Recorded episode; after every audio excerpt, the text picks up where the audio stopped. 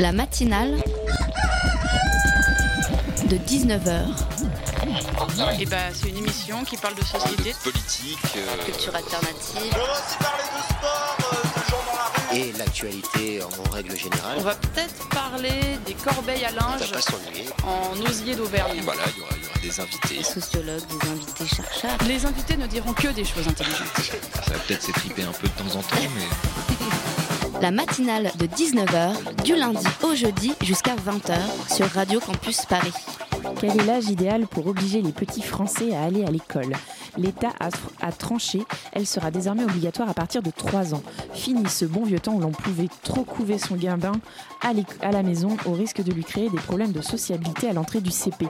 Les parents amoureux du voyage qui profitaient encore de la jeunesse de leur mioche pour explorer le monde avec eux pendant des mois devront le faire, mais sur le temps des grandes vacances. Conséquence de cette décision, on imagine que les programmes scolaires vont être bouleversés par cette annonce. Peut-être est-ce l'occasion de suivre l'exemple anglais dont les enfants apprennent à lire non pas à 6-7 ans, mais à 5, âge de l'école obligatoire. Apprendre plutôt certains enseignements, c'est le seul vrai intérêt que je vois à cette nouvelle loi, car on imagine mal obliger les petits Français à aller à l'école pour faire des coloriages ou des cadeaux en pâte à sel pour la fête des mères. Non. Le ministre de l'Éducation a parlé quant à lui de valoriser l'apprentissage du langage en profitant d'un âge où effectivement le jeune enfant est une vraie passoire en la matière. Cette mesure aura-t-elle vraiment son utilité? Allons-nous améliorer notre français? Est-ce l'occasion euh, pour les petits Français de devenir meilleurs en langues étrangères, l'avenir nous le dira et l'avenir sera justement au cœur de nos discussions ce soir dans la matinale. Je vous en dis plus maintenant dans le sommaire. La matinale de 19h, le magazine de Radio Campus Paris. Au sommaire de cette émission, Manu, animatrice du REFED, viendra nous parler de la semaine étudiante du développement durable qui a lieu toute la semaine prochaine en France. L'idée, rassembler les jeunes et les acteurs autour de la question de la transition énergétique. Nina sera au micro pour poser ses questions. Et tout de suite, Étienne Pénissa, chercheur sociologue au CNRS, décrypte les grèves sur le plateau avec mon camarade campusien Lucas. Traitement médiatique, image des cheminots et raison d'être d'une grève, on en apprendra plus avec lui. Au programme également une chronique fraîche euh, du meilleur cru avec Xenia. Et ne manquez pas non plus notre conversation avec ce couple qui traverse l'Europe du Portugal à la Turquie en longeant la Méditerranée. La sauce s'appelle de pas vers l'autre. Des songes, des voyages, des luttes, bref, du 100% Radio Campus Paris. C'est dans la matinale de 19h et surtout c'est maintenant. Vous vous dites sûrement, mais quelle merveilleuse avancée sociale Merci Napoléon III de l'avoir inventé et la 4ème République de nous l'avoir imposé. Cela renforce les droits de l'homme, nous rendant tous égaux, oui, je oui. Pourtant, c'est tout l'inverse. On s'est battus, nous, pour l'avoir On en a fait un paquet de grèves euh, pour obtenir euh, le droit de grève. Oh là là, le temps perdu qu'on aurait pu passer au PMU. Pourquoi avoir autorisé le droit de grève Quand ça va pas, on râle dans notre barbe un moment. Puis on commence à se regrouper pour râler à plusieurs, formant petit à petit une foule en colère. Foule en colère Foule en colère Sans le droit de grève, cette foule est contenue et maintenue au travail, jusqu'à l'explosion. Et là, ça peut faire mal, hein. on coupe les têtes, on fait la révolution. Mais Seb inventa la cocotte minute et sa soupape de sécurité, le droit de grève. Ça râle dans sa barbe, puis ça se regroupe pour former des syndicats et râler en groupe. Et là, avant que ça empire trop, droit de grève. Ça descend dans la rue, ça râle à haute voix, ça montre que c'est pas content, je suis pas content. Et puis au bout d'un moment, eh ben, euh, ça rentre chez soi. Ah, je suis heureux, chérie, hein. Ah, j'ai bien râlé aujourd'hui. Le lendemain, ça recommence. Ça réclame un bras Ah, et puis ça se contentera des coupures d'ongles. On a gagné, chérie Hausse des salaires de 25 euros. Et des frites le mercredi. Je suis contente, chérie, j'ai bien râlé aujourd'hui. C'était un extrait d'une vidéo de la chaîne YouTube Minute Papillon. La grève, on en entend souvent parler et pour cause, elle fait râler une bonne partie des Français. Entre ceux qui ne sont pas contents que les autres fassent grève, parce qu'ils ne sont pas contents non plus, euh, ceux qui font grève et les autres, le phénomène a intéressé Étienne Pénissa, chercheur au CNRS, qui a publié son analyse sociologique intitulée La dynamique des grèves et des conflits du travail en France, le point de vue sociologique. Pourquoi la grève est-elle perçue si négativement? Pourquoi le traitement des médias est rarement anglais sur l'objet de la lutte et davantage sur la paralysie économique et les galères de transport? Étienne est venu nous expliquer son analyse. Bonjour Étienne. Bonjour. Et Lucas est également avec moi pour euh, vous poser plein de questions. Étienne, salut Lucas. Bonjour. Alors, Étienne, j'ai envie de vous demander, euh, alors à quoi elle sert cette grève? Pourquoi c'est un droit constitutionnel? Bah, C'est un droit constitutionnel parce que c'est une manière de euh, participer euh, pour les salariés, d'exprimer euh, leurs, leurs, intérêts et de, les, de, les, défendre. Et donc c'est un droit qui s'est constitué petit à petit dans le temps, d'abord à la fin du 19e siècle, après vous l'avez dit dans la Constitution de, 40, de, de 46.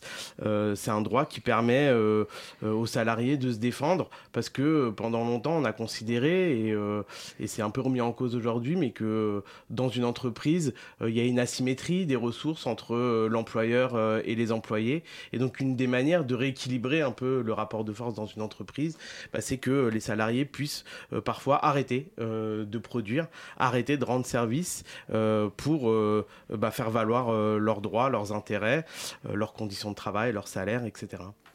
Et cette, ces grèves, elles peuvent prendre de différentes formes. notamment, les syndicats actuellement parlent de faire à partir du 3 avril une grève perlée est-ce que vous pouvez nous expliquer ce que c'est et les différentes formes de grève? Bah, il y, a, y, a, plein de formes de, y a plein de formes de grève. Effectivement, la, grève perlée, c'est euh, le principe, l'idée euh, de, de, de, de, faire grève euh, un petit moment, de s'arrêter, puis de reprendre. ça permet de désorganiser évidemment une, une, entreprise, un fonctionnement productif, et puis en même temps pour les pour les grévistes de, reprendre, donc de pas être en permanence arrêté, donc de pas être en permanence de pas en permanence perdre leur salaire. Donc c'est une des formes qui existe depuis tout, qui, qui existe depuis toujours. Hein. C'est pas c'est pas une nouvelle forme de grève. On insiste beaucoup parce que là ça touche les transports, mais c'est quelque chose qui existe depuis longtemps.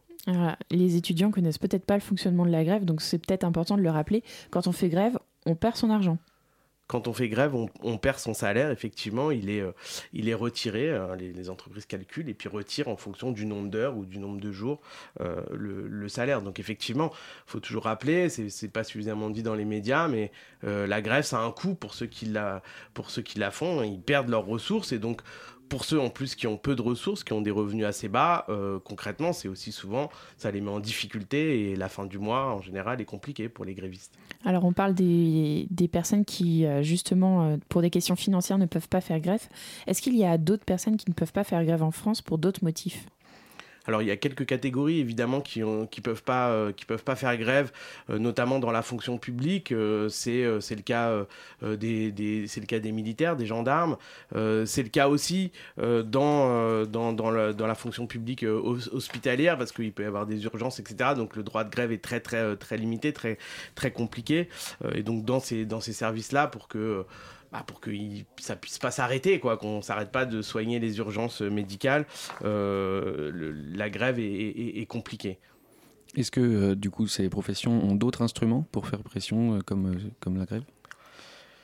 Bah déjà elles ont le droit de se syndiquer, donc elles ont, elles ont une représentation syndicales, euh, elles peuvent évidemment euh, manifester, elles peuvent en appeler à l'opinion publique, elles peuvent, on le voit souvent dans les mouvements de d'infirmières, enfin dans les hôpitaux, c'est de mettre des brassards, c'est aussi de faire de la grève du zèle, alors qui est par exemple par contre de pas faire le travail administratif, de pas se faire un peu tout ce qui est en dehors de l'urgence à traiter. Il y a toujours des moyens de montrer qu'on n'est pas content. est-ce que la grève euh, peut être l'affaire des classes euh, sociales plus aisées ou est-ce que ça reste toujours l'apanage des classes populaires? On a l'impression que c'est toujours les mêmes qui font grève. Bah, les, enquêtes qui, qui, existent montrent effectivement que c'est plutôt, euh, c'est plutôt les classes populaires. Alors d'ailleurs, plutôt les fractions les plus stables des classes populaires, c'est-à-dire euh, ceux qui sont euh, souvent les, ouvriers qualifiés ou les employés qui sont en, poste depuis un certain temps, qui sont un peu stables, qui sont pas trop précaires.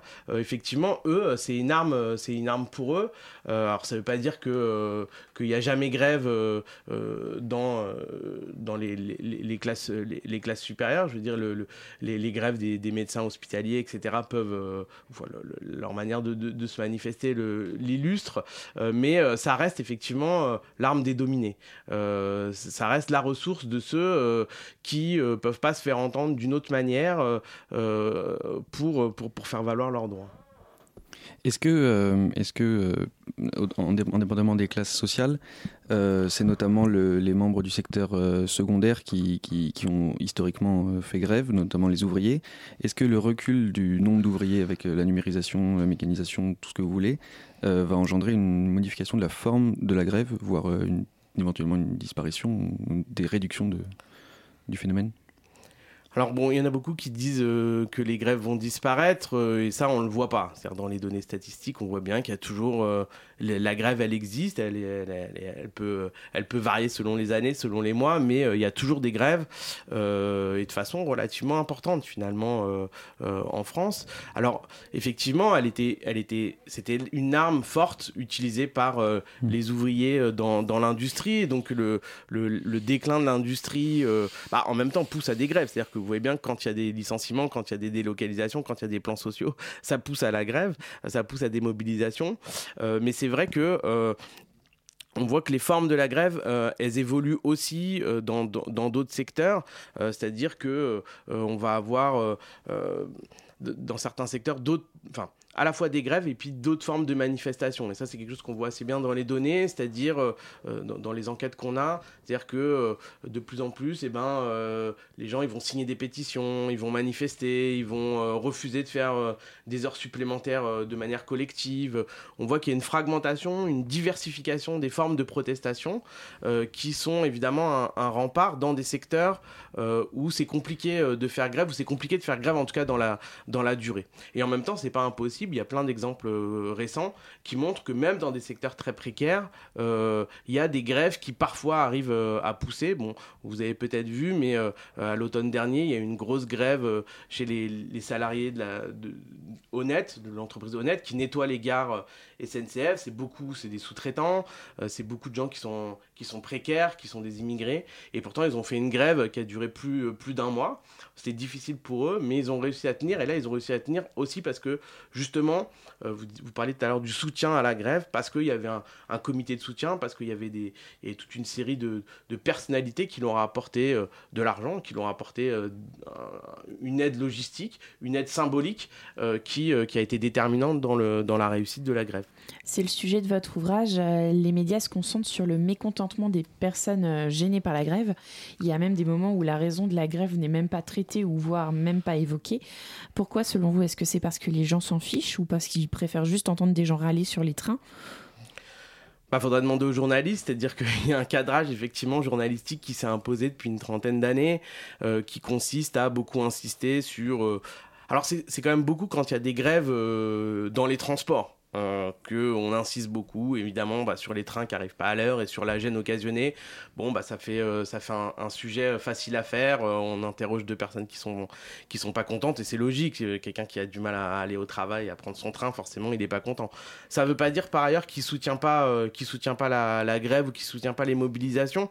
Et là encore bon on n'a pas beaucoup d'outils pour le mesurer mais les sondages qui existent par exemple quand il y a eu les, les mouvements de cheminots dans les années 90 euh, quand il y a eu le mouvement contre la loi travail en, en, 2000, en 2016, euh, montrait qu'il y avait un soutien assez massif euh, aux revendications, à ce qui était défendu, ce qui était défendu par les grévistes. C'est-à-dire que les gens, ils ont aussi conscience quand même que quand on fait grève, c'est aussi pour se défendre et que ça pourrait leur arriver et que s'il y en a qui obtiennent satisfaction, ça peut aussi, ça peut aussi leur servir. Donc c'est souvent plus compliqué le, le, rapport à la grève en France. Il est bien plus compliqué que euh, ce qui peut paraître dans les, dans les médias. Euh, pour continuer sur les médias, est-ce que euh, les grévistes prennent en compte l'image qu'ils renvoient? Est-ce que ça fait l'objet d'une stratégie?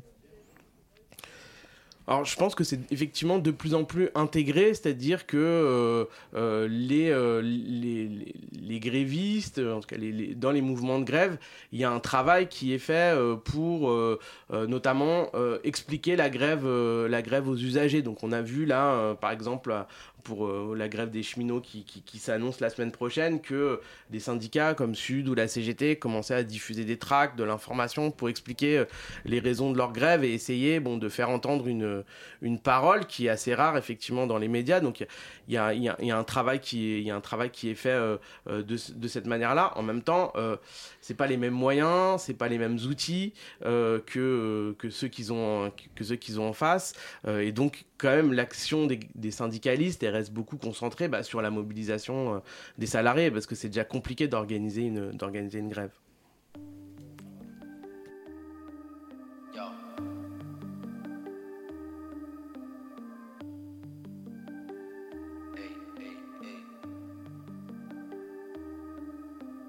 De 18, je comprends toujours pas les rappeurs qui prétendent posséder des armes à feu. Quand les types qui t'écoutent iront jusqu'au bout, faudra pas leur dire c'est pas ma faute. Des mensonges maquillés au contouring, des vérités volontairement camouflées. Multivisage, multidiscours, j'aurais du mal à croire quand tu m'appelleras mon frère. Y en a qui disent que t'as raté ta vie si t'as pas de Rolex avant la quarantaine. Merde, il va falloir que je dise à mon père, papa, t'es qu'un loser entre parenthèses. J'ai vu des gens embellis par la thune et puis enlaidis par l'avarice. J'ai vu la résine de cannabis détruire les meilleurs, la paresse, les paralyses. J'aime regarder l'homme et l'analyse. J'aime me tromper quand j'ai des préjugés. J'aime voyager léger, dites au douanier qui trouvera pas d'explosifs dans ma valise. Quand la douleur est réelle, dites aux médias que c'est pas la peine de la scénariser. L'instrumentaliser, c'est enfermer les appels à l'aide dans une pièce insonorisée. Arrêtez de créer des polémiques en sortant les propos de leur contexte. Est-ce que si je vous dis que vous m'avez saoulé, vous allez me faire souffler dans un alcotest? J'ai de plus en plus de mal à faire confiance aux humains, c'est rare que j'adhère à des causes. J'écoute les politiques et bizarrement j'ai l'impression d'avoir affaire à des gosses. Souvent seul, plongé dans l'ombre comme sous un nuage recouvrant le ciel. Mes ennemis veulent me voir enveloppé dans un linceul. Je sens que mon seum se transforme en potentiel. Souvent seul, plongé dans l'ombre comme sous un nuage recouvrant le ciel. Mes ennemis veulent me voir enveloppé dans un linceul. Je sens que mon seum se transforme en potentiel. Ok.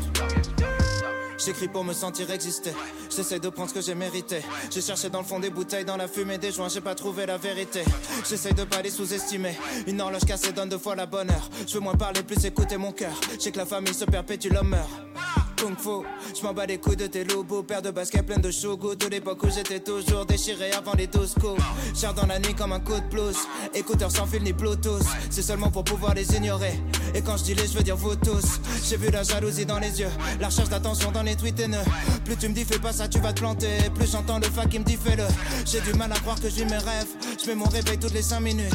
J'essaie de garder les pieds sur terre. Plus l'homme est grand, plus grande est la chute. N'oublie pas que tout le monde veut te vendre des trucs. Que la télé sert juste à vendre des pubs. Qu'il y a des gars qui font des grandes études. Où ils apprennent comment prendre tes thunes. Parler pour ne rien dire, voter pour le moins pire. Voilà tout ce que je voulais jamais faire. Renez comme le phénix, renez comme un zombie. La défaite, c'est comment tu la gères. Souvent seul, plongé dans l'ombre comme sous un nuage recouvrant le ciel. Mes ennemis veulent me voir enveloppé dans un linceul. Je sens que mon seum se transforme en potentiel. Souvent seul, plongé dans l'ombre comme sous un nuage C'était Lefa et Aurel San pour Potentiel. La matinale de 19h du lundi au jeudi jusqu'à 20h sur Radio Campus Paris. Et nous sommes toujours avec Étienne Pénissa pour parler de son texte La dynamique des grèves et des conflits du travail en France, le point de vue sociologique. Euh, Étienne, est-ce que les gens font trop grève, que c'est pour ça qu'il y a un ras-le-bol des Français dès qu'on leur parle de grève? Ou c'est seulement une affaire de traitement médiatique? Encore une fois, vous l'avez un peu dit tout à l'heure, euh, du- d'une part, le, le- le nombre de grèves, en tout cas le- les grèves massives ont quand même un peu diminué en France, donc on fait trop grève, en tout cas on fait moins grève qu'avant. Euh, euh, après, encore une fois, je, je, je crois pas que... Enfin, c'est plus compliqué que les gens soient embêtés quand il y a grève, et notamment quand c'est grève dans les transports, ça c'est évident, mais encore une fois, euh, quand on quand on les interroge et les, sondages euh, qui, existent, ou quand localement il y a une grève euh, euh, dans, un département, dans une ville, etc., il y a plutôt un soutien de, la population, encore une fois, parce que souvent ça exprime des choses auxquelles les gens sont confrontés et qui connaissent, des revendications sur la précarité, sur, le- sur les salaires, donc sur le pouvoir d'achat, sur leurs conditions de travail, qui impactent évidemment leur- leurs conditions de vie. Donc voilà, il y a, plutôt, un- il plutôt l'expression d'un soutien quand on on- est-ce que ça vous semble légitime euh, la grève et est-ce que les revendications vous semblent légitimes Il y a plutôt, il y a plutôt un soutien. Est-ce que c'est c'est également euh, observable dans d'autres pays? Est-ce que c'est un constat similaire? Oui, est-ce que les autres pays, euh, parce que euh, a la réputation de, râler, est-ce que euh, les autres pays qui ont- la réputation de moins faire grève, justement, ont d'autres moyens de faire pression sur les dérives des dominants? Oui, alors déjà deux choses. D'une part, euh, euh, il y a euh, la- France, c'est pas le, le seul pays où il y a des grèves. Il y a des Ah, grèves. rassurez-nous. voilà, il y a des grèves dans, dans, dans plein d'autres pays en Europe euh, où parfois même il y a plus de grèves qu'en France cer- cer- certaines années. Et dans les pays du sud de l'Europe, il y a eu il y a eu des mouvements importants. Ça arrive dans les pays dans les pays nordiques aussi, ça existe. Bon. Et la deuxième chose, évidemment, qui explique que euh, en France l'arme de la grève reste euh, reste euh, reste essentielle, c'est que par contre le pouvoir des syndicats dans les entreprises est assez faible au regard d'autres d'autres d'autres modèles, notamment comme co- comme l'Allemagne. Et donc le rapport de force, il, se fait moins par les droits qu'ont les, les représentants syndicaux dans les entreprises que par la capacité de mobilisation des salariés. Donc ça explique aussi assez logiquement que les syndicats cherchent à mobiliser pour créer un rapport de force. Est-ce que c'est pas aussi parce que les syndicats ressemblent peut-être plus à des lobbies ou Dans d'autres pays? Oui Euh, bah, c'est sûr que dans toute une série euh, de, pays en Europe, euh, les, syndicats sont beaucoup plus institutionnalisés. C'est-à-dire que euh, ils ont une place beaucoup plus importante dans, les, négociations, dans, le- dans, les, lieux de décision au sein des,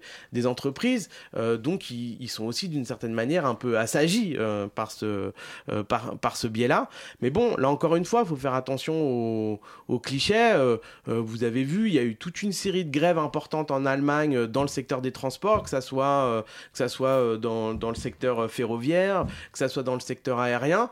Donc, j'allais dire, la, grève comme outil de rapport de force, elle, elle existe ailleurs qu'en France, en Europe. Et même dans des pays où il y a cette institutionnalisation des relations, des relations professionnelles. Est-ce que euh, l'opinion publique est- peut peser sur le succès ou l'échec d'une grève? Et dans ce cas-là, est-ce qu'elle est prise en compte euh, par ceux qui la font? Bah, c'est en tout cas c'est un des éléments euh, c'est un des éléments importants. Alors euh, euh, elle, elle joue pas toujours dans le sens des, des grévistes. En tout cas elle est pas toujours le ce qui fait la bascule. On l'a vu en 2016 euh, lors des les mobilisations contre contre la loi travail. Il y avait quand même il y a eu tout au long de la mobilisation. Un soutien très très fort euh, dans, dans les sondages. Et chaque semaine euh, on voyait que les Français euh, entre guillemets soutenaient le mouvement. Bon ça n'a pas empêché que la, la loi travail passe. Par contre, on soutient, on, se- souvient de, du mouvement contre le, contre le contrat première embauche en 2005. Euh, Il y avait un soutien fort dans la population contre ce contrat-là, contre cette réforme-là, et sûrement que ça a pesé dans le fait que, à la fin, ceux qui se sont mobilisés ont obtenu satisfaction et que le contrat euh, première embauche a été, a été retiré. Alors justement, parlons de. Allez-y, je vous en prie. Non, a un point important, c'est que souvent, par ailleurs, euh, cet effet de l'opinion publique, on le voit, euh, on le voit un peu après euh, dans, dans les urnes. C'est-à-dire que faut se souvenir, hein, euh, 95, il y a un gros mouvement de, de, cheminots. Deux ans plus tard, le gouvernement Chirac perd les élections législatives et il y a un changement de gouvernement. Euh, 2005, euh, Villepin, voilà, il est obligé de se retirer et il est plus un candidat crédible pour la présidentielle suite, suite à ce mouvement-là. Euh, 2010, euh, deux ans après, euh, donc le, mouvement de 2010 contre les retraites, qui a été un mouvement très fort, qui a échoué, mais qui a été aussi un mouvement assez fort, euh, et, même dans, dans le secteur privé, euh, et ben, euh, deux ans après, euh, euh, Nicolas Sarkozy euh, perd les élections euh, présidentielles, et là récemment, euh, euh, François Hollande, après le mouvement contre la loi, contre la loi travail, la loi El Khomri, euh, perd aussi les élections. Donc euh, c'est pas le seul facteur évidemment, hein, Mais mais, euh, mais, mais, mais sûrement que ça joue euh, dans, euh, dans, dans, dans, ce qu'on appelle l'opinion publique. Vous faites bien de faire l'historique. À l'époque, on devait être pas bien vieux. Euh, parlons justement de l'utilité de la grève. Est-ce que euh, aujourd'hui la grève peut être encore euh, un moyen utile? Est-ce que c'est pas plutôt, euh, comme le disait Minute Papillon euh, en début d'émission, un moyen de soupape euh, pour les patrons euh, qui profiteraient du système Euh, Allons-y carrément euh, dans la thèse complotiste. Est-ce que ça a encore une utilité? Ah bah oui, euh, encore une fois, le- l'exemple que je prenais tout à l'heure des salariés euh, de Honnête, euh, le- l'entreprise de nettoyage des, gares euh, SNCF, euh, concrètement, euh, ces salariés-là, s'ils n'avaient pas fait grève euh, pendant un mois, euh, ils n'auraient pas obtenu euh, des augmentations de salaire, une meilleure prise en compte de leurs conditions de travail, etc. Évidemment que ça reste, ça reste encore une fois un outil du rapport de force dans, dans, une entreprise. Il faut quand même voir, c'est important de, de, de, de, considérer que les outils de la démocratie euh, dans l'entreprise, c'est-à-dire les, outils qui sont donnés aux salariés pour participer, pour se faire entendre, sont quand même euh, euh, peu nombreux. Remis en cause par toute une série de, de, réformes. et donc, oui, le, j'allais dire, le, rapport de force, enfin, les tensions, elles sont fortes dans les entreprises. Donc, donc la grève, c'est aussi l'expression à un moment donné d'un ras-le-bol ou l'expression d'une dignité de ceux qui, qui peuvent subir au quotidien des conditions de travail de plus en plus, euh, de, plus, en plus fortes, une précarité qui, qui s'accroît. Euh. C'est étrange d'ailleurs que à l'époque où on prône autant les libertés, je pense aux attentats, euh, à notre défiance des technologies, au contrôle des données, qu'on ne valorise pas plus, qu'on ne défende pas plus un droit pareil. vous avez raison, et c'est même pire que ça. On peut même considérer que la liberté, euh, de participer dans l'entreprise, c'est-à-dire que euh, qu'elle soit euh, sous la forme de la grève, mais d'autres d'autres formes de, participation, de prise de parole, au contraire, ont été plutôt remises en cause ces, ces, ces, dernières années. Il y a une pression de plus en plus forte. il y a des formes de répression syndicale et de discrimination syndicale qui existent. Hein. Juste, juste un chiffre, hein, mais aujourd'hui, un délégué syndical dans une entreprise, en moyenne, il est payé 10% de moins que euh, un collègue à lui qui a la même carrière, euh, le même âge, le, même niveau de diplôme. Euh, il va, il va subir cette cette cette pénalité salariale. donc donc évidemment aujourd'hui, il, y aura y a un travail. Il est mal vu par le patron, mais c'est pas seulement qu'il est mal vu. C'est donc ça, ça, se traduit concrètement par dans sa carrière, dans les ressources qu'il peut qu'il peut obtenir. et donc aujourd'hui, il y aura un enjeu à, euh, à renforcer euh, ce qu'on appelle ces libertés euh, syndicales, c'est-à-dire à renforcer le pouvoir d'agir, d'action des salariés collectivement dans, dans, les entreprises et notamment le pouvoir d'action des, des, syndicalistes. Peut-être que aussi la grève, l'image de la grève s'érode dans l'esprit le, dans des, des, plus jeunes et des futurs des futurs actifs. Peut-être qu'ils ont trouvé d'autres moyens d'exprimer leur ras-le-bol et qu'ils délaissent un par peu exemple. par exemple les réseaux sociaux. Est-ce qu'ils délaissent un peu le, la grève ce, principe non, comme vous le disiez tout à l'heure, c'est-à-dire que effectivement, il y a, y, a, y a, plus d'outils, il y a une diversification des manières de se, de se mobiliser. Et donc effectivement, une des manières de le faire, c'est aussi euh, d'utiliser aujourd'hui les réseaux sociaux, euh, de, de moquer euh, l'entreprise dans laquelle on est, ou, ou de ou d'en faire une campagne publique. Il y a effectivement de plus en plus de, de, campagnes pour dénoncer les, les, conditions de travail ou les, les pratiques de certaines entreprises, sans sans aller jusqu'à la grève. Euh, mais, euh, mais, mais, mais, mais pas seulement une désaffection, c'est aussi que les conditions de la grève sont rendues euh, plus, plus difficiles. C'est-à-dire que dans une société où il y a un taux de chômage important, où euh, quand vous commencez votre carrière, c'est d'abord par des contrats euh, précaires, donc dans la précarité, euh, dans une société où on licencie de plus en plus facilement, hein, la, loi travail facilite aujourd'hui les licenciements, c'est plus difficile, c'est plus difficile de, de, faire grève, donc ça explique aussi que les salariés éventuellement essayent d'utiliser d'autres outils du répertoire d'action, parce que celui-ci, il a un coût de plus en plus important. Il faut le chouchouter, ce droit à la grève. Euh, c'était le message d'Étienne Pénissa. Euh, je rappelle le titre de votre ouvrage euh, coécrit avec Baptiste Giraud, La dynamique des grèves et des conflits du travail en France, le point de vue sociologique. Merci beaucoup d'avoir été là. votre écrit est disponible pour les liseuses et en format PDF sur le site kern.info. merci Lucas pour la co-interview. Tout de suite, on appelle un jeune couple parti faire le tour de l'Europe à pied. Il s'appelle Les Deux pas vers l'autre, c'est le nom de leur association. À tout de suite.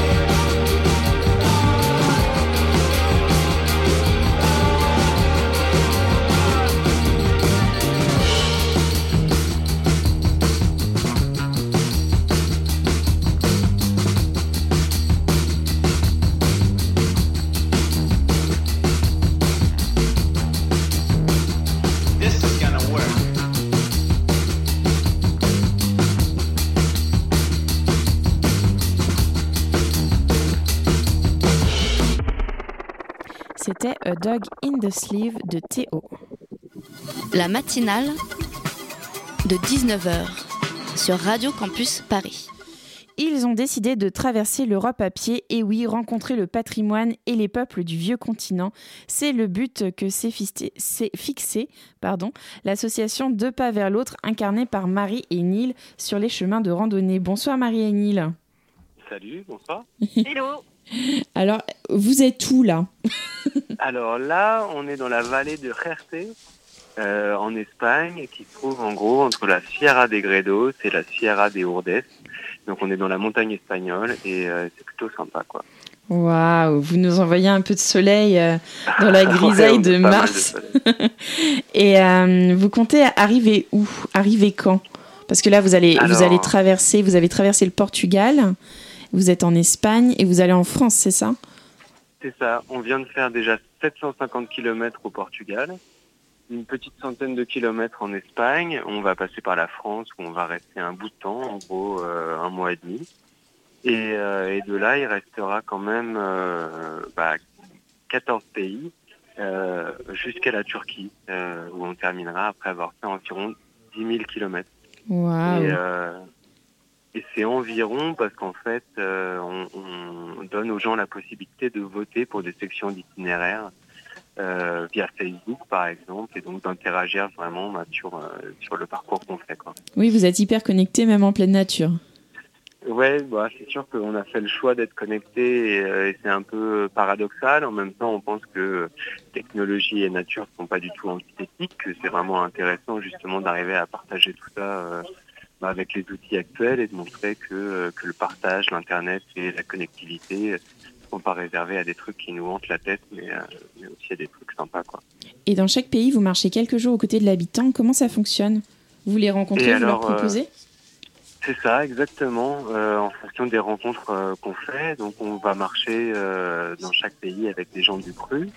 Euh, ça nous permet d'y voir un peu plus clair aussi sur la façon avec laquelle on vit, d'avoir bah, d'avoir un peu leur point de vue sur sur euh, l'Europe, sur comment on vit ici, sur leur culture, leur, euh, leur tradition et pas mal de choses. Quoi. Et sur quel thème vous voulez mettre le focus? Sur euh, l'écologie, la politique?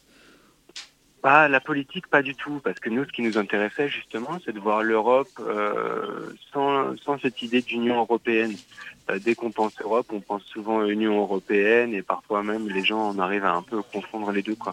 Là, l'idée, c'était d'avoir un truc complètement dépolitisé, et, euh, en fait, euh, bah, on met l'accent plus sur euh, sur la culture déjà à proprement parler, sur les gens, sur euh, tous les paysages. On traverse en gros 120 parcs naturels entre le Portugal et la Turquie. Bah écoutez, merci beaucoup euh, Neil euh, et euh, Marie, votre compagnonne de route, votre compagne de route d'avoir été avec nous dans la là. Je suis là. Salut Marie. bon courage à vous deux en On tout a cas. et, téléphone euh, alors. Bah oui, Bah, c'est merci jamais beaucoup. évident. Merci beaucoup à vous deux. Bah, Euh, vous si pouvez vous... nous suivre sur les réseaux sociaux, euh, Facebook, Instagram, YouTube aussi, où on fait pas mal de vidéos euh, bah, qui racontent euh, tout le parcours. Oui. Et, euh, Et voilà, sur le site depasversl'autre.com, voilà, vous faites votre, euh, votre com à ma place, c'est parfait, nickel. à, à bientôt et on vous suit. À très bientôt, c'est cool. Ciao. Ciao. Gros bisous, au La revoir. matinale de 19h du lundi au jeudi jusqu'à 20h sur Radio Campus Paris. Et Manu et Caroline sont avec nous sur le plateau. Elles viennent du REFED et nous présentent la semaine étudiante du développement durable. Euh, beaucoup de gros mots, étudiants, développement durable, oh là là. Euh, elles vont nous raconter donc ce que, de quoi il va s'agir. Euh, salut à vous deux. Bonjour. Et euh, Nina, notre chère coordinatrice, euh, n'a pas résisté à l'occasion de venir vous poser plein de questions. Elle est là aussi pour en apprendre plus. Salut Nina. Salut. Euh, Est-ce que vous pouvez nous raconter un petit peu ce que c'est que le REFED? Qu'est-ce que c'est un réseau pour le développement durable? Alors le REFED, du coup, c'est le réseau français des étudiants pour le développement durable. L'objectif, c'est de fédérer des associations étudiantes dont l'objectif est de mettre du développement durable au sein de leur campus. Donc nous, on va plutôt agir sur euh, trois formes. On est là pour les rassembler, c'est l'objectif d'un réseau. C'est-à-dire fédérer bien nos associations, leur montrer qu'elles sont pas toutes seules. Euh, tu l'as dit tout à l'heure, étudiants, développement durable, c'est des gros mots, c'est des mots qui Aïe, sont aïe, aïe. très compliqués à aborder. Et notre objectif, c'est de rendre tout ça plus simple et de rendre les démarches plus simples. Et puis on est aussi là pour les former. Euh, si elles ont besoin, donc euh, sur l'événementiel responsable par exemple, sur les questions de mobilité, c'est aussi notre objectif. Et puis on les aide, on porte leur voix dans les institutions, dans les COP. Euh, on est là vraiment pour dire bah, vous n'êtes pas tout seul et ensemble notre voix est, importante. Alors, le, pour en revenir à la semaine étudiante euh, du développement durable, euh, le premier événement, c'est début avril. Ben, Je n'ai pas les dates euh, sous les yeux. C'est mais donc, 2-8. Voilà, le premier événement, c'est, si je ne me trompe pas, le, un disco brunch à la Cité internationale universitaire de Paris. sur quoi vous avez voulu axer cette ouverture de la semaine, la SEDD, comme on dit? Alors ça, c'est pas vraiment... en fait, cette année, il n'y a pas vraiment d'ouverture à proprement parler. Et on a décidé justement de ne pas en faire. Euh, notre objectif, c'est aussi d'être là pour montrer que les associations sont capables de s'investir par elles-mêmes. Euh, donc le REFET, cette année, n'a pas décidé de faire d'ouverture. On va pas faire tout le boulot, oui. Hein. Ça va. voilà. En fait, euh, c'est vraiment pour leur dire... voilà, on voulait que les associations existent, mais par elles-mêmes et pas forcément au travers du REFET. Donc ça, c'est une de nos associations qui fait cette disco brunch, cette disco soupe. Donc il n'y a pas vraiment de thème. L'objectif, c'est vraiment de rassembler les étudiants sur les campus et puis ensuite euh, bah, de pouvoir fédérer encore plus de monde, ceux qui sont sensibilisés ou ceux qui ne le sont pas d'ailleurs. Alors on dit souvent que c'est très difficile de mobiliser les étudiants sur leur campus parce qu'on les prend un peu par hasard. Euh, on a beau faire de la com, c'est compliqué. Là, vous avez fait des discos soupes, des conférences, des ateliers, des expos. Vous allez forcément les motiver, ces élèves, ces étudiants. En fait, moi, je trouve que c'est plutôt facile de les motiver. Euh, parce qu'en fait, c'est des gens qui sont déjà très engagés. C'est euh, super, et qui viennent vers nous quand un étudiant décide de s'investir dans le développement durable, il sait de quoi il parle. Euh, on se retrouve face à des jeunes qui ont envie de faire changer les choses. Aujourd'hui, on est une génération où on a envie de bouger. Et ça, ça compte énormément. Et nous, on le voit beaucoup. les étudiants, n'ont pas de mal à les mobiliser. Ils le sont déjà par eux-mêmes. On est juste là pour leur donner le petit coup de pouce qui peut faire que leur mobilisation prend un peu plus d'ampleur. voilà. Ouais, mais en fait, je voulais, plutôt dire ça que, les jeunes générations, à mon avis, depuis ces dernières années, elles étaient un peu plus engagées et surtout au niveau du face, à l'urgence climatique. Euh, mais je voulais vous poser la question maintenant, qu'est-ce que vous pensez qu'il faudrait qu'on qu'on ait pour franchir l'étape supérieure, notamment euh, au niveau associatif? De quoi vous auriez besoin pour euh, aller plus loin? Des sous, du temps, sauf ça. Alors on aurait besoin de sous, oui, on aurait besoin de temps, et puis je pense qu'on aurait besoin de réfléchir à des problématiques euh, euh, communes. Le développement durable, c'est quelque chose qui rassemble, euh, c'est un thème qui rassemble énormément de thématiques, et du coup il faudrait pouvoir fédérer les associations sur, sur des axes un peu plus communs, mais je pense que ça avance et puis qu'on n'a pas besoin de, de grand chose de supplémentaire. Finalement, là, on est déjà sur une très très bonne lancée. Et alors, est-ce que euh, justement, là, vous êtes un réseau étudiant, est-ce que vous approchez d'autres acteurs euh, pour avoir encore plus de poids? Parce que plus on est de fous, plus on rit euh, en développement durable. Oui, tout à fait. Alors, la semaine étudiante du développement durable, c'est justement pour ça aussi. C'est fédérer les étudiants, mais c'est aussi fédérer les autres acteurs. Donc, par exemple, vous parliez tout à l'heure des disco soupes, des conférences et tout ça. On a des institutionnels qui sont là pour organiser ces événements-là aussi. On est en partenariat avec le CRUS, on a des partenariats avec les ministères. Donc l'objectif, c'est aussi de montrer à toutes ces institutions que les étudiants sont mobilisés, d'ouvrir euh, finalement à un autre public que les étudiants. Est-ce qu'il y a aussi un aspect euh, d'insertion professionnelle euh, pendant cette semaine? Parce que j'ai vu qu'il y avait des after-work. C'est aussi peut-être un moyen d'attirer les jeunes Absolument. Le développement durable, c'est un métier d'avenir aujourd'hui. Qu'on décide d'aller dans le développement durable ou qu'on décide de l'insérer dans les entreprises, ce qui est aussi une des priorités aujourd'hui hein, dans, le monde, dans le monde de l'entreprise. Et ben nous, notre objectif, c'est de dire aux étudiants, vous avez tous votre place. Et aujourd'hui, c'est tout à fait possible de mettre du développement durable dans votre, euh, dans votre monde professionnel. Caroline hoche la tête, euh, vous avez l'air d'accord. Oui, en fait, euh, on touche les étudiants, mais il y a aussi les étudiants qui étaient impliqués dans une association sur le développement durable dans leur campus, qui finissent leurs études et qui n'ont pas envie en fait de trouver un, un travail qui n'a pas vraiment de sens pour eux et qui ont envie de continuer à s'engager en fait par leur travail euh, pour les choses qui les touchent. Et donc c'est pour ça aussi qu'on fait des afterwork pour mettre en lien euh, des professionnels euh, avec, avec des jeunes pour qu'ils trouvent un job qui a du sens pour eux. Et on parlait justement tout à l'heure de la COP et de l'engagement des bénévoles. on a souvent reproché aux COP de, de faire beaucoup de discours et, et, finalement avec peu de résultats et beaucoup de promesses. Est-ce que justement la COP 21, elle a permis de produire plein de bénévoles et d'associations? Est-ce que vous savez si ça a permis Je aussi sais pas si d'engager des c'est gens la COP 21 qui a permis euh, aux gens de se bouger, mais peut-être que ça a permis à certains étudiants, parce que la COP c'était pas forcément quelque chose qu'on connaissait, et le fait que ça ait lieu à Paris, je pense que ça a fait un déclic chez beaucoup de jeunes qui se sont dit ah ça existe ce truc, euh, et maintenant en fait quand on dit COP, euh, ils savent de quoi on parle et, euh, et c'est plus facile pour eux de, de savoir euh, à quoi ça se réfère en tout cas.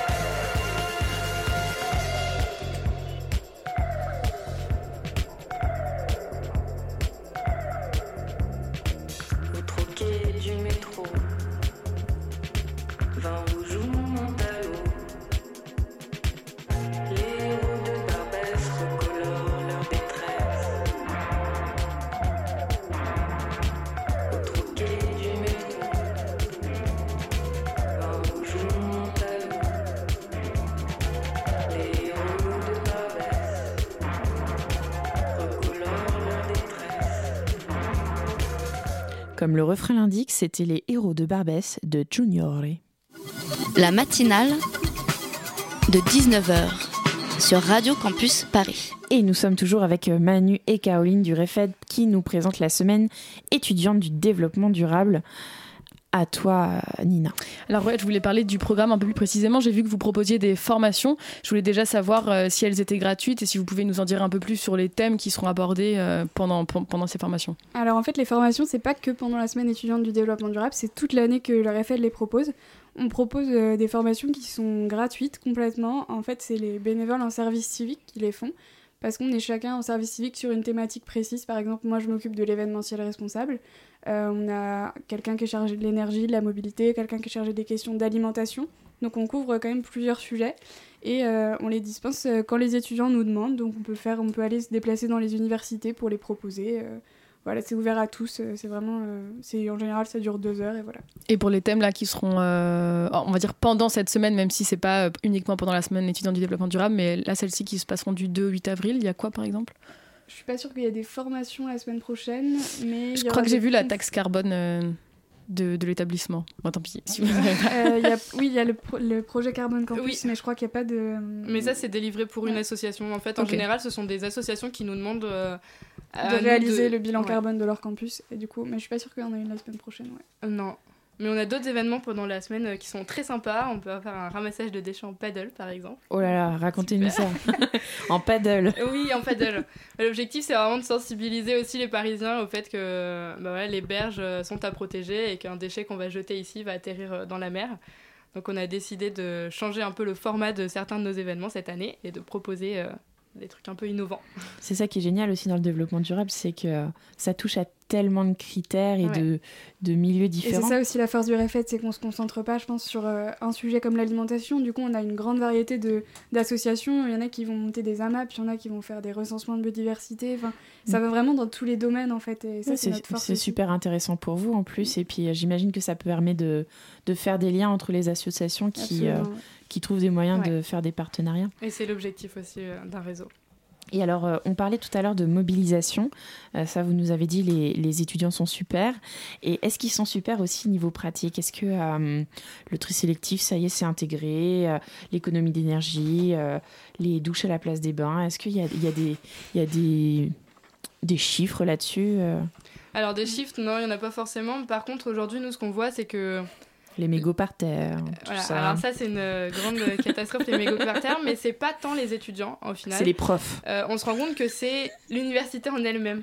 En fait, Ah oui le gros problème, Qui ne fait pas le tri qui est le sélectif, frein. euh, ouais. voilà. Ça peut être euh, l'université qui décide de ne pas mettre en place des poubelles de tri, alors que euh, trois associations étudiantes du campus vont le demander. Euh, donc le- la grosse limite aujourd'hui, elle est là.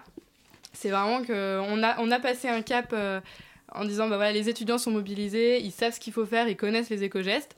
Mais maintenant, il faut aller plus loin et c'est pour ça aussi qu'on travaille avec les Et institutionnels. puis on, parce qu'il faut on passer sait, cette euh, on sait que les étudiants sont intéressés par cette thématique-là parce qu'on a fait une consultation nationale étudiante euh, l'année dernière avec plus de 10 000 répondants et euh, les, les étudiants ont montré que c'était des thématiques qui les intéressaient et qui les concernaient et sur lesquelles ils voulaient que les universités agissent en fait.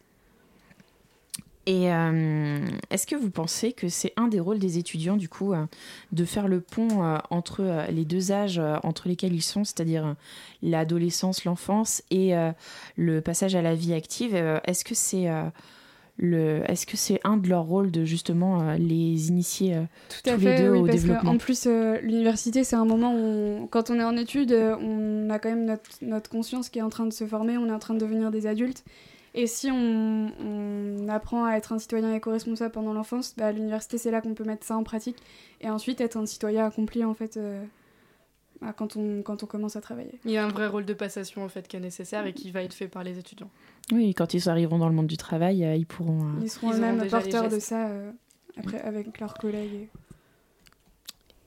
Et, et leurs collègues. Euh, et euh, du coup, vous faites partie du REFED et euh, on a vu qu'il y avait aussi le RENED qui allait être organisé le 21 et le 22 avril pour vous découvrir. Alors, est-ce que vous pouvez nous en dire un petit peu plus?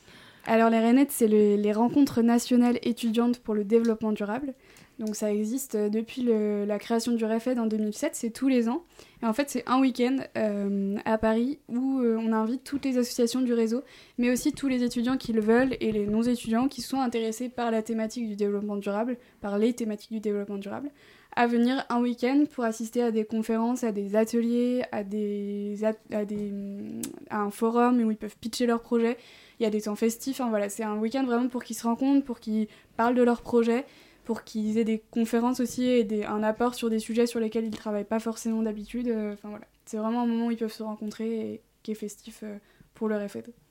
Peut-être une petite dernière question euh, sur, euh, sur le programme en lui-même euh, pour du 2 au 8 avril. J'ai vu qu'un des derniers événements, c'était proposé par l'association Climate, ce qu'on avait d'ailleurs reçu dans la matinale il n'y a pas longtemps, qui organise un débat sur le thème climat, peut-on faire confiance au protectionnisme? Est-ce que c'est le REFED qui a aussi incité à ce qu'il y ait un, aspect un peu politique à ces- cette semaine ou, ou c'est eux qui ont choisi totalement Non, comme ça? en fait, le REFED est là pour organiser cette semaine. Donc, en fait, notre rôle principal, c'est de labelliser les événements euh, qui veulent faire partie de cette semaine. Donc, ça, c'est notre rôle primordial. Et on est là aussi pour aider les étudiants et les associations qui ont besoin pour monter leurs projets. Mais après, on n'a pas du tout un rôle de police ni un rôle de thématique. On est là aussi pour laisser les associations s'exprimer sur des sujets qui leur tiennent à cœur.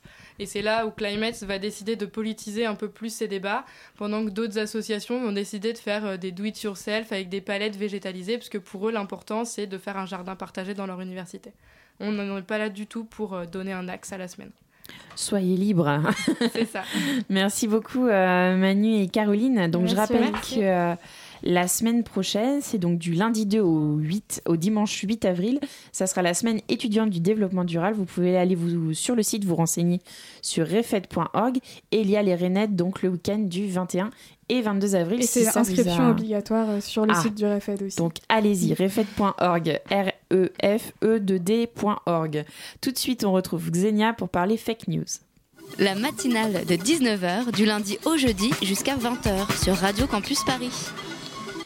En janvier dernier, Emmanuel Macron a proposé de limiter les montants consacrés à la promotion de contenus sponsorisés sur les réseaux sociaux en période électorale par la loi, dite la loi contre les fake news.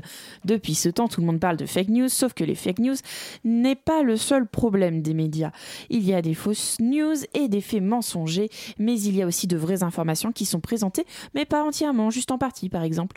Et cette manière de présenter des choses manipule le lecteur dans un certain sens pour avoir modifié sans avoir modifié des informations. Et pourquoi ne pas créer une loi pour des médias neutres? Ce soir, Xenia est là pour nous en faire une chronique. Bonsoir Xenia. Oui, bonsoir.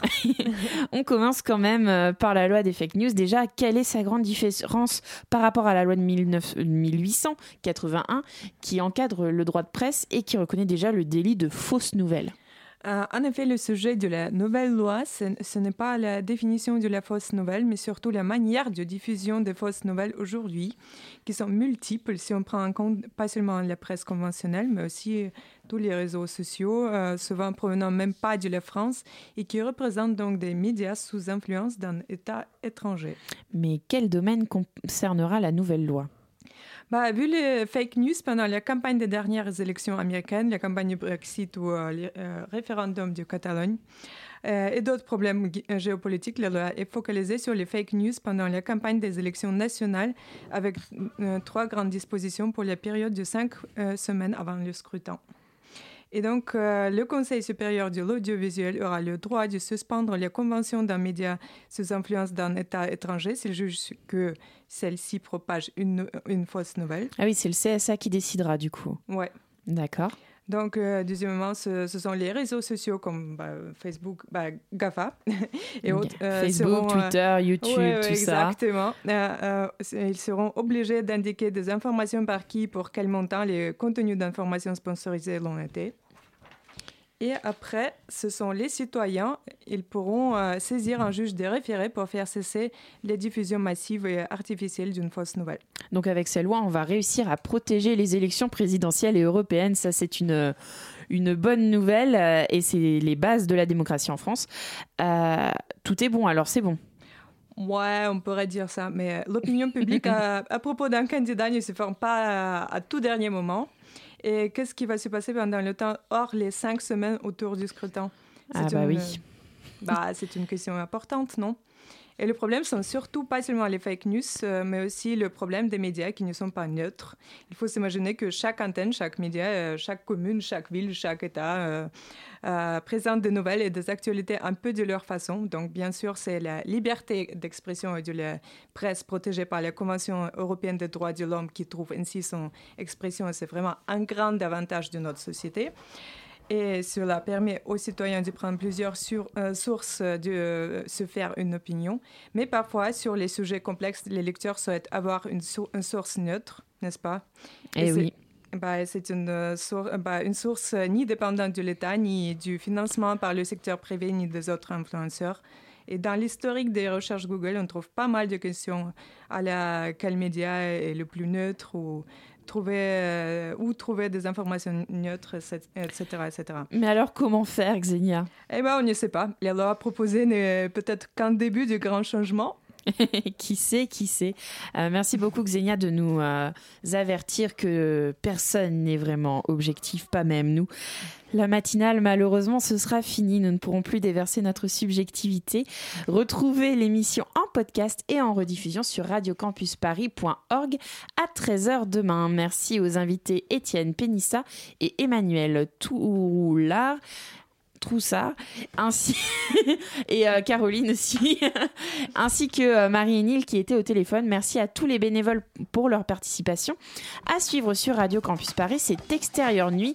Salut l'équipe Salut la matinale De quoi on va parler aujourd'hui? Ce soir, on parle de Make to My Love, le dernier film de Abdelaziz Kechiche sorti la semaine dernière. On parle de La tête à l'envers, on parle du collier rouge de Pacific Rim. On parle aussi de séries avec Jessica Jones, Silicon Valley et On My Block. Eh bah dis-moi, ça promet euh, de quoi nous donner envie d'aller voir euh, plein de films sur le grand écran. Alors euh, restez bien accrochés pour en profiter. Nous, on vous envoie nos meilleures ondes. C'était la matinale de 19h. À très vite sur Radio Campus Paris.